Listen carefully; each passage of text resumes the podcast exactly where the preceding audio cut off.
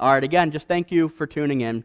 Uh, we know that this is not the norm, and, and again, we're just doing uh, our best to just continue to be in the Word and to preach the good news and bring the gospel to as many people as we can. So, this morning I have the, the privilege, and I'm excited to, to just preach yet again. Hang on one second. Let me, my iPad won't turn on. There we go. All right, so I just want to ask a question. If you've ever traveled outside of the United States, you know that you need one of these. And I don't know if you can see it or not, but this, this is a passport. Now, a passport is a travel document that's issued by a country's government to its citizens that certifies the identity and the nationality of its holder. And I'll pause right here. This is actually not my passport. I had to borrow it from my mom. Uh, Steffi and I have both not traveled out of the U.S. Uh, yet. Hopefully, one day we will. But just have to be honest that this isn't mine. but uh, these are essential for traveling because there are border laws. We can't wake up one day and be like, man, I'm just going to walk over to Canada or I'm going to walk down to Mexico. I'm just going to do it. I don't need anything. No, you can't just decide to do that. There, you'll be stopped by Border Patrol and they'll ask to see your passport. Again, a passport identifies who you are and who you're a citizen of. But did you know this? That citizens are granted certain privileges that non citizens are not afforded. And just looking at the U.S. passport, on the very first page, you open it up, this is what you read The Secretary of State of the United States of America hereby requests all whom it may concern to permit the citizen of the United States named herein to pass without delay, without any hindrance. So, as citizens of the U.S., when we are traveling and we come back from an international flight, our passport gets us through security in a speedily, rapid way. We don't have to wait in the line because that's one of our rights as a citizen of the, of the United States. And this little paragraph continues and says this And in case of need, to give all lawful aid and protection. So we as citizens have protection from our government, or by our government's help, we have protection. And we also, again, have, have aid if we get in trouble. So I didn't really know this when it came to passports that we actually, there's like written laws in here that, that ha- we have rights by, by, again, being a citizen of the United States. And there's even a process to become a citizen of the United States, and you must swear an oath publicly. So we'll just, I know there's dual citizenship, so we'll kind of table that for now. We're not going to talk about that. But to become a, a citizen of the United States, you have to swear an oath publicly. And I'm not going to read the oath because it is a little long, but some of the key things in it says this I renounce all allegiance to foreign states, to foreign powers, to foreign princes and governments. I will support and defend the Constitution from both foreign and domestic enemies. And then it, it, ends with I will bear true faith and true allegiance to the United States. So when you become a citizen of the U.S., what happens is you become a foreigner of every other country. And if we put that spiritually, and if we just kind of crank that knob to, to the, the extra level, according to the Bible, if we are citizens of heaven, we become foreigners of this earth. This earth is not our home.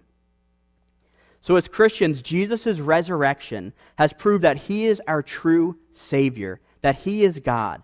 When we put our trust and faith in him alone, we become citizens of heaven. As we celebrate and remember his resurrection this morning, I want to focus on a simple question. And if I had to title today's message, this would be the title What are the marks of a true citizen of heaven? What are the marks of a true citizen of heaven? If you have your Bibles, turn to Philippians chapter 3, verses 17 to 21. A few weeks ago, I, I looked at the first half, and the, the analogy Paul used was as Christians, we, we run this race. We're running a spiritual race.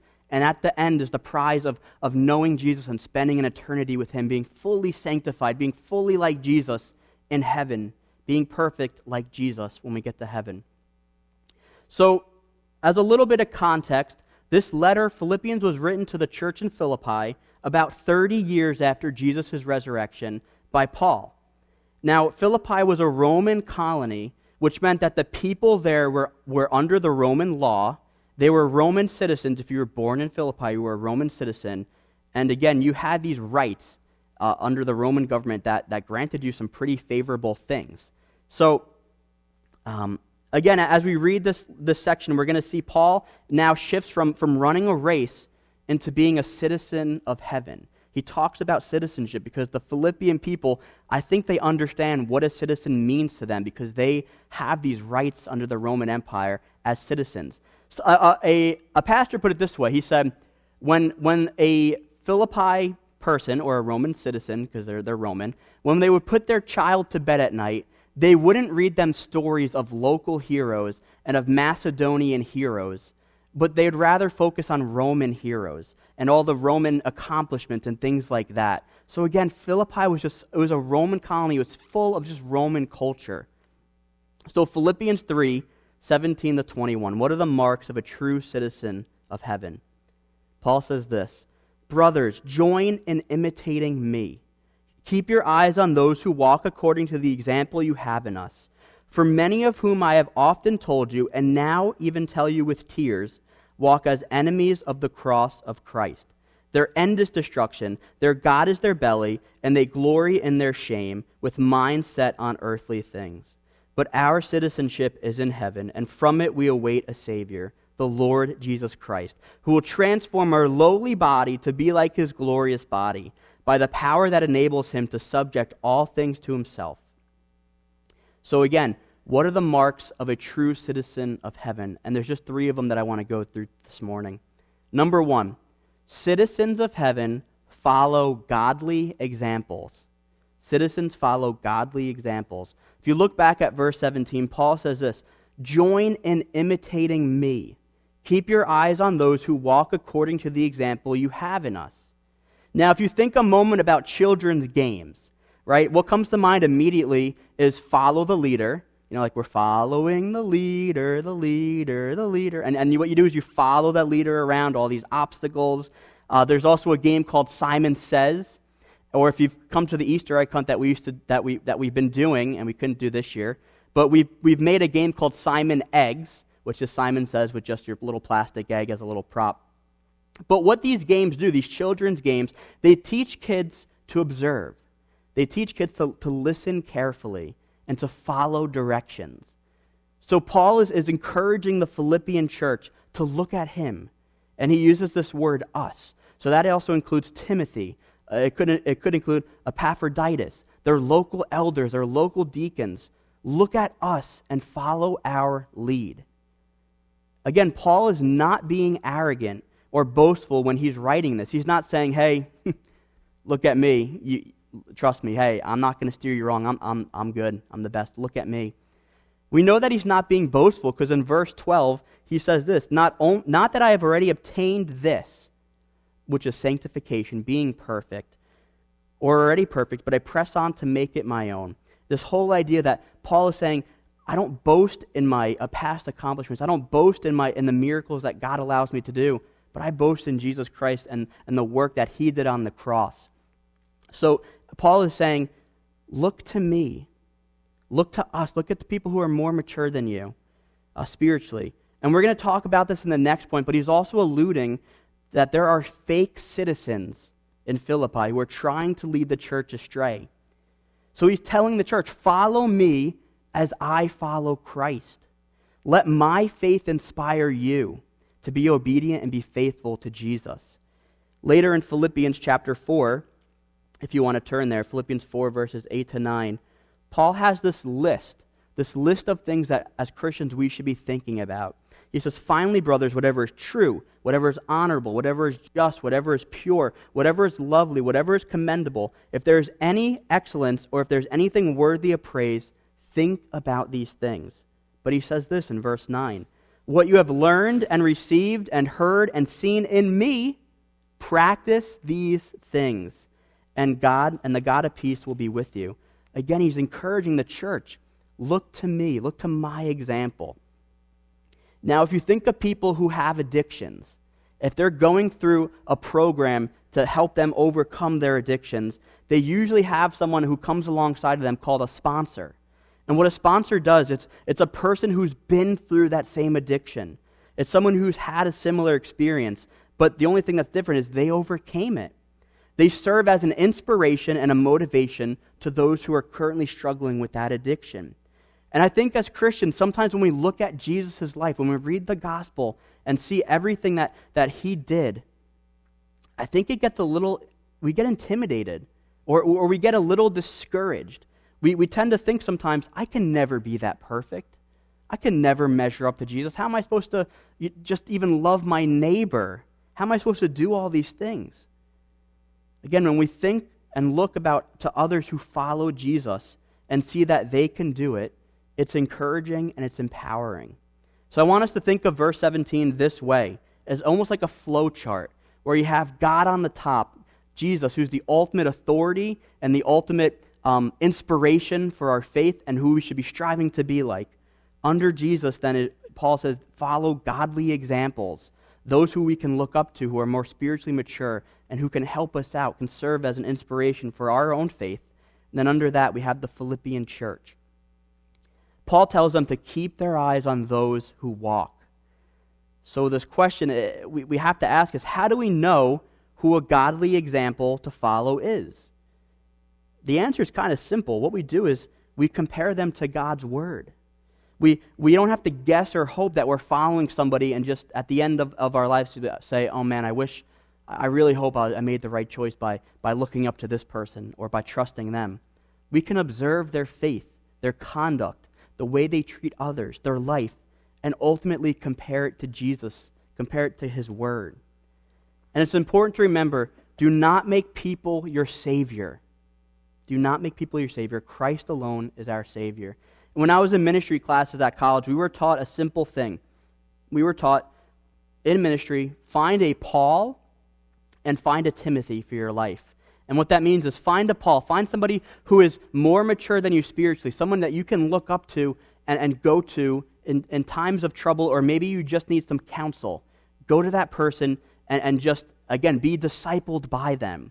And then we're also taught to, to, to get a Timothy, get someone that we can take under our own wing and disciple and mentor and, and help out and help in their walk. And if you think of the Great Commission, that's discipleship. You have our, our Paul, that person's pouring into us, discipling us. And then you have us discipling somebody else and telling them about Jesus and all about um, just encouraging them to follow him. So, again, it's important. Don't make people your Savior. Paul's not saying he's the Savior. Follow him. He's the complete authority. He's saying, look to me. Look to us. There are people around you that are wanting to lead you astray. Look at us. Follow our lead. So, point number one true citizens follow godly examples. Point number two true citizens of heaven are watchful of enemies. Verses 18 and 19. For many of whom I have told you, and now even tell you with tears. I'll just pause there for a minute. Philippians is the book of joy. There, I think it's about 12 I think, I think 12 times that we're told to, to have joy or to rejoice in Philippians. But now Paul is, is saying he's writing this with tears. It's, it's breaking his heart. He knows the danger that the church is in. He says, For they walk as enemies of the cross of Christ. Their end is destruction, their God is their belly, and they glory in their shame with mind set on earthly things. When it comes to following Jesus, the Bible is black and white. There, there's no gray area. In 1 John, a few months ago, Walter Roeder preached through it, and it seems like at every chapter, John just reminded us of, of two things of, of being in the light and being in the darkness. There was no in between where it's like, well, I think I'm a little bit in the dark, but I could be in the light a little bit. First John's clear you're either children of the light or you're children of darkness. Jesus said it this way there's two paths. There's a narrow path that leads to a narrow gate, and there's a wide path that leads to a wide gate. The narrow leads to life, and few find it. The wide leads to destruction, and many find it. Again, Jesus is saying, you're either on the narrow or the wide path. You're either going towards life or you're going towards destruction. And in Philippians, we come across this. You are either in Christ, a citizen of heaven, or you're not in Christ, which makes you an enemy of the cross. And look how Paul describes these people. He says the, their end is destruction, which means that their end is hell. They're going to spend eternal separation from God, from their Creator. And I don't know if you know this, but when Jesus was here on earth, he spoke more about hell than he did about heaven. And you can interpret it however you want, but you can't argue against this idea that you do not want to spend your life in hell. Jesus made it clear it is a place of suffering, is a place of torment, is a place of outer darkness. That is not where you want to be. He also says that their God is their belly. Now that doesn't mean that they literally like go around, lift their shirt up, and people like bow down and, and, and you know praise their, their literal stomach. But it's an expression that means having an appetite for human desires. If you look at that next phrase in Philippians chapter 4, he says, um, They glory in their shame with their mind set on earthly things. So they're pursuing earthly desires. Their eyes are fixated down here to their home on earth. It's also an expression that means they, they lack self control. They just have a desire and they go after it. They have this hunger and they satisfy it however they want. Now, Paul calls them enemies of the cross because it directly contradicts what Paul tells us back in Philippians 2 about having the, or really what the mindset of Jesus was, the mindset of, of what the cross is. In verse 7 of Philippians chapter 2, it says that Jesus emptied himself he denied himself. That's the complete opposite of having uh, no self control. He, he had control, he had self control. He, he emptied himself, he denied himself. He took the form of a servant. And to put it in perspective, in, in the Gospel of John, it says, In the beginning was the Word of God, and the Word was with God. And uh, am I saying that right? Yeah, I think I'm saying that right. In the beginning was the Word, and the Word was with God, and the Word was God. Sorry, I got a little confused. So from the very beginning, we see that Jesus is God. He's at creation. To put it this way, the Creator became the creation. He humbled himself to being killed by his own creation. He took the form of a servant, obedient to the point of death.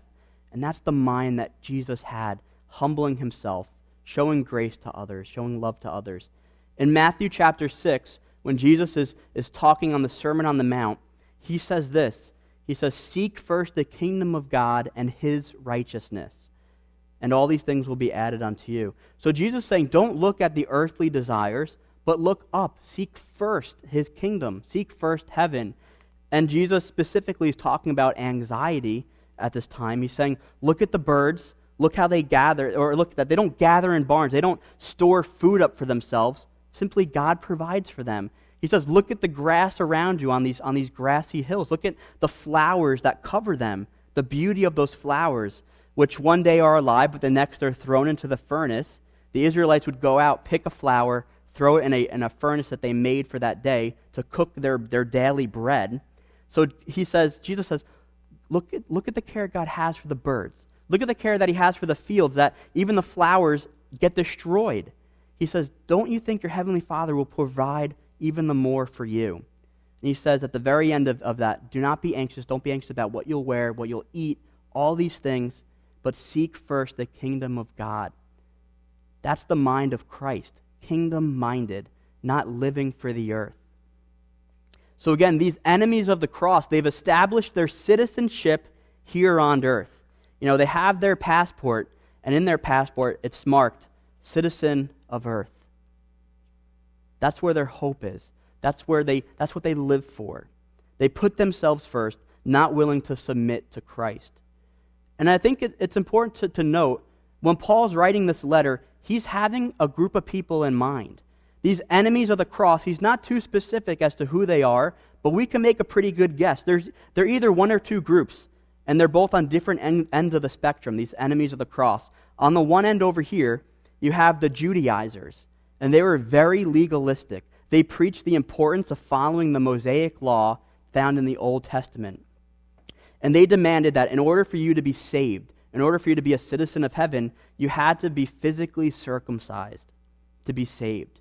And if I could boil their philosophy down to this, it was Jesus plus the Old Testament law equals salvation. And that's the one group on one side that Paul might be addressing. On the other hand, they have the Gnostics, who are anti law. They believe that all physical matter is evil. Your body, the trees outside, the birds, any, any pet that you may have, they believed that was evil. But your spirit is good. And they preach that you need to surrender your spirit to God, but then you could do whatever you want with your body because it's not redeemable. God doesn't care what you do with your body. And Paul is saying, no, no, no. They're, they're enemies of the cross. If you have to say Jesus plus anything equals salvation, that's heresy. It's Jesus alone. So, throughout the book of Philippians, Paul is warning the church of these false teachers. In chapter 1, he says, Some preach Christ from envy or selfishness, not from goodwill. In, in chapter 3, he says, Look out for the dogs who mutilate their flesh. And then in this verse, he calls them out and says, They are enemies of the cross of Christ. They completely contradict what Jesus did on the cross when he died. Like the Philippians, we need to be watchful of fake citizens. Those who speak the language of the court, but Christ is not their king. There's no allegiance to him at all. And I've heard it said this before this quote Wherever there is something true, there's eventually going to be something counterfeit next to it. And just think about that for a second. When we look at technology, they have patent laws. They have laws that protect someone's product from being copied and from being maybe copied better or copied worse. Because again, we just, we, we, whenever there's something true, there's always something counterfeit that comes along next to it. And the FBI, or more specifically the Secret Service, uh, they deal with counterfeit bills, with dealing with, with counterfeit money. So the way that they study and know that a bill is counterfeit is they study what a real bill looks like. Only when you know what the real bill looks like can you detect a counterfeit. And the same is true for citizens of heaven. As we follow godly examples, point number one, as we're watchful of enemies of the cross, point two, we should be comparing them to Jesus and his word. Point three, citizens eagerly wait for a glorious eternity. Citizens eagerly wait for a glorious eternity. Verse 20 Our citizenship is in heaven, and from it we await a Savior, the Lord Jesus Christ, who will transform our lowly bodies to be like his glorious body by the power that enables him even to subject things to himself. So in these in these verse here, we're told how to wait, and we're told what is waiting for us. So I guess kind of point A is how do we wait? According to the NIV version and other versions, it says that we are to wait eagerly. Wait eagerly for our Savior. Now, I looked up the word eager, and it tends to be more of a neutral word nowadays. But looking at the, the positive side of, of waiting eagerly, it, it's wanting to do something, it's anticipating or looking forward to that thing. So if I'm kind of standing here like this, and I'm like, yeah, I can't, I can't wait. I'm, I'm waiting eagerly. That, no, that's not eagerly. If, if I'm waiting eagerly, I'm probably fidgeting a little bit. I'm smiling. Maybe I'm, I'm kind of like moving my hands around a bit. And I want you to think of this. Have you ever eagerly waited to go on vacation? You know, maybe you planned it months ahead or a year ahead, and every day you're, you're counting down the days for vacation. You're eagerly waiting. You are excited. And on the flip side, have you ever been on vacation and then eagerly waited or eagerly wanted to go back home? You know, you, maybe you think, man, I can't wait to sleep in my own bed, in my own house. I can't wait to just go back home. I've thought that before when I was on vacation. I'm sure you have, you have as well. I think eventually we, we all get homesick. You know, we're, we're, we're used to our home. We miss our home. We miss our bed. We miss our friends. We miss our own possessions, just the way that we, we live. And when Stephanie and I were working at Camp Spofford, we were taught to look for signs of, of kids who are homesick. And it's the weirdest thing. They'll just break down and start crying. And you're like, what did I do? What, what happened? Did someone hurt you? Like, what's going on? Did you, did you fall? They're, they just break down emotionally because they just they miss their parents. They miss their homes. As Christians, our true home is in heaven. Our true home is in heaven. In Philippians chapter 4, verse 3, if you want to flip your page there.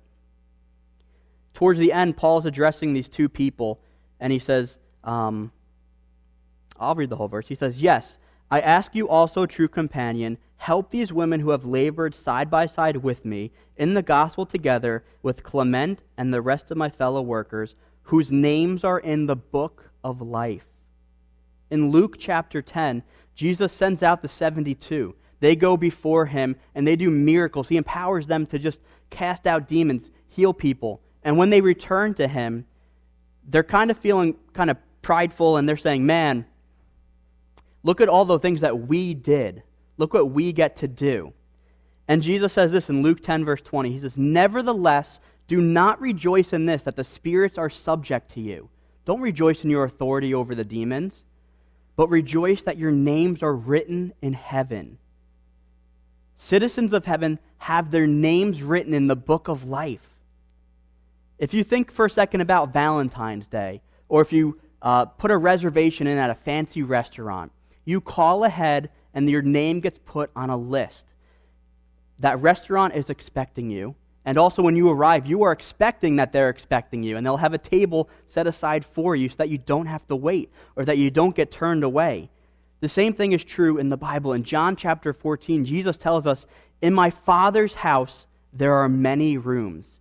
He also tells us that he's, he's went ahead to prepare us a room. So not only are our names written in the book of life, do we have a room for us, but, but Jesus prepared it for us. And citizens of heaven, our true home is in heaven, not on this earth. And the resurrection of Jesus, the empty grave, reminds us that we, as citizens, should be waiting with anticipation, eagerly waiting for the Lamb of God who was sacrificed to return as the Lion of Judah, where every knee will bow and every tongue confess that he is Lord. So wait eagerly. And then the second part of this verse is we are promised a glorious body. In verse 20, who will transform our lowly bodies to be like his glorious body. In the King James Version, it's a little bit more blunt. It says, who will transform our vile body. Our vile body. So our, our lowly body, our vile bodies will be transformed into something better. Our earthly bodies do not last for an eternity. Just look around or, or just think about your own body. I'm I'm not 30 yet, but I'm starting to wake up and I get a sore back. And I'm like, man, what the heck did I do? Did I sleep wrong? Or maybe I coughed and I pulled a muscle in my back? Am I that out of shape? Probably. Um, but our bodies, they, they fail us. They become weak. They become fragile over time. We're prone to sickness. We're prone to pain. We lose our hair. We lose our eyesight. We lose our hearing. Our skin becomes wrinkled. These bodies do not last an eternity. But we're promised a new body that will be perfect like Jesus's.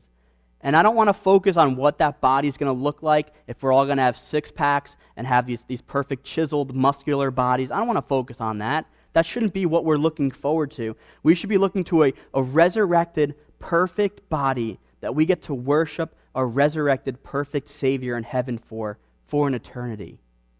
So these new, these glorified, these upgraded, these renewed bodies is promised for every citizen of heaven. And if you think about Jesus' resurrection, Stephanie read that story in Matthew uh, chapter 28. And I, I, I read it this past week, and I was just kind of going over and looking at it in more detail. I think when we read things, you can become numb to the language. So I just kind of read it closer. And I read it as if it was the first time I was reading it. And after the angel tells Mary and Mary to go and tell the disciples, they, they come across Jesus. And Jesus says, Greetings.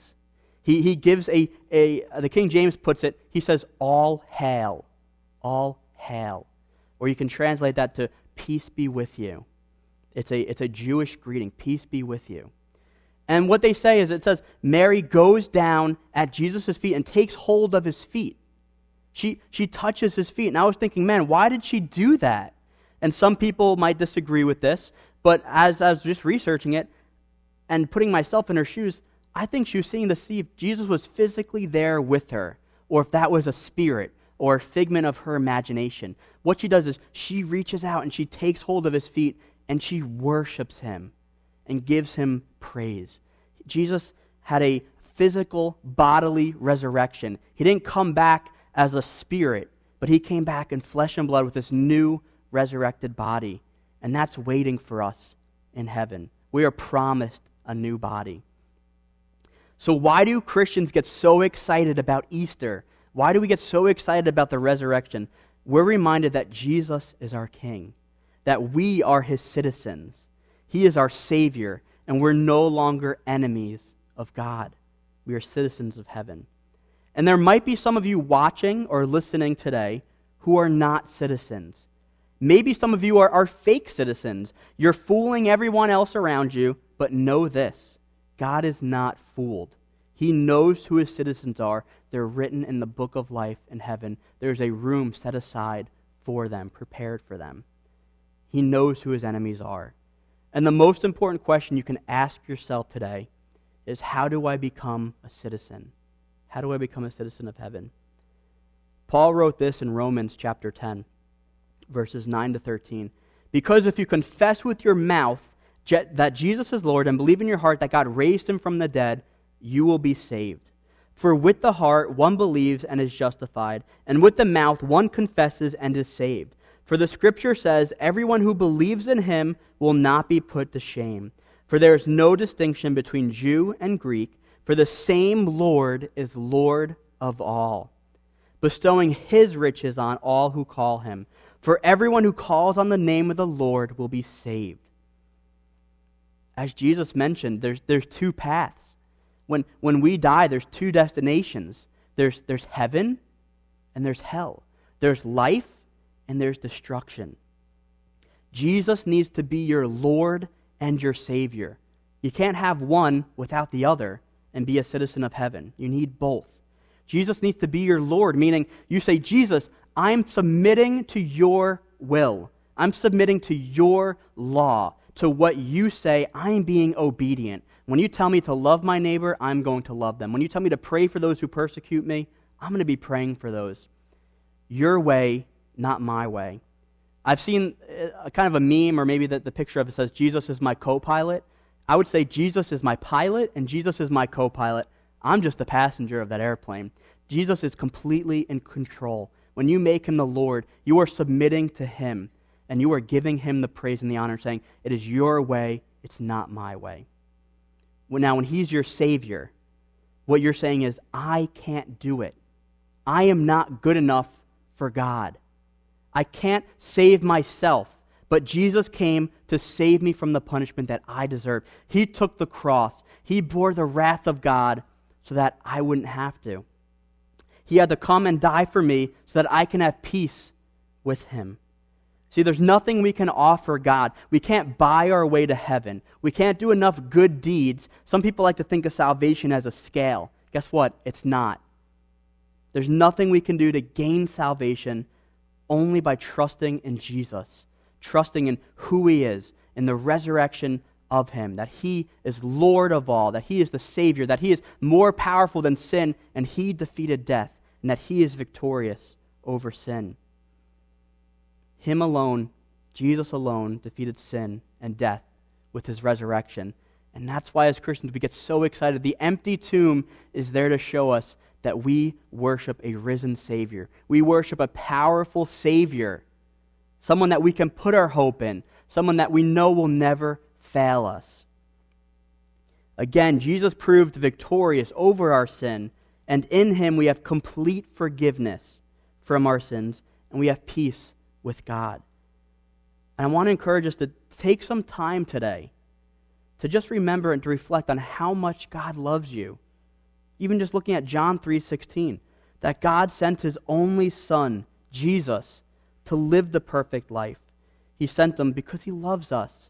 He lived without sin. He took the punishment we deserved because of our sin. Our Savior is risen and is reigning on his throne.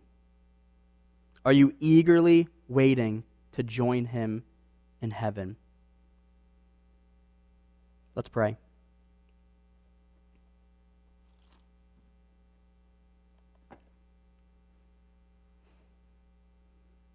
Jesus, I pray that we just never forget the work that you've done for us. Jesus, I pray that today we can just take some time to reflect on the empty tomb to reflect that you are more powerful than sin and death itself. Jesus, I pray that we can be encouraged and know that the empty tomb shows us that we are citizens of heaven. That when we put our hope and our faith and our trust in you, we're sealed with the Holy Spirit. We're sealed with a promise. Our name is written in the book of life. that we can have eternal life with a new, glorious, resurrected, perfect body, worshiping you, our perfect Savior, for an eternity in heaven. Jesus, we just praise you this morning, and I pray that we that we just don't celebrate this once a year, that we can remember this every day of our life, that that tomb is still empty, that you are our Savior. And in your holy and precious name we pray. Amen. Did you hit the button?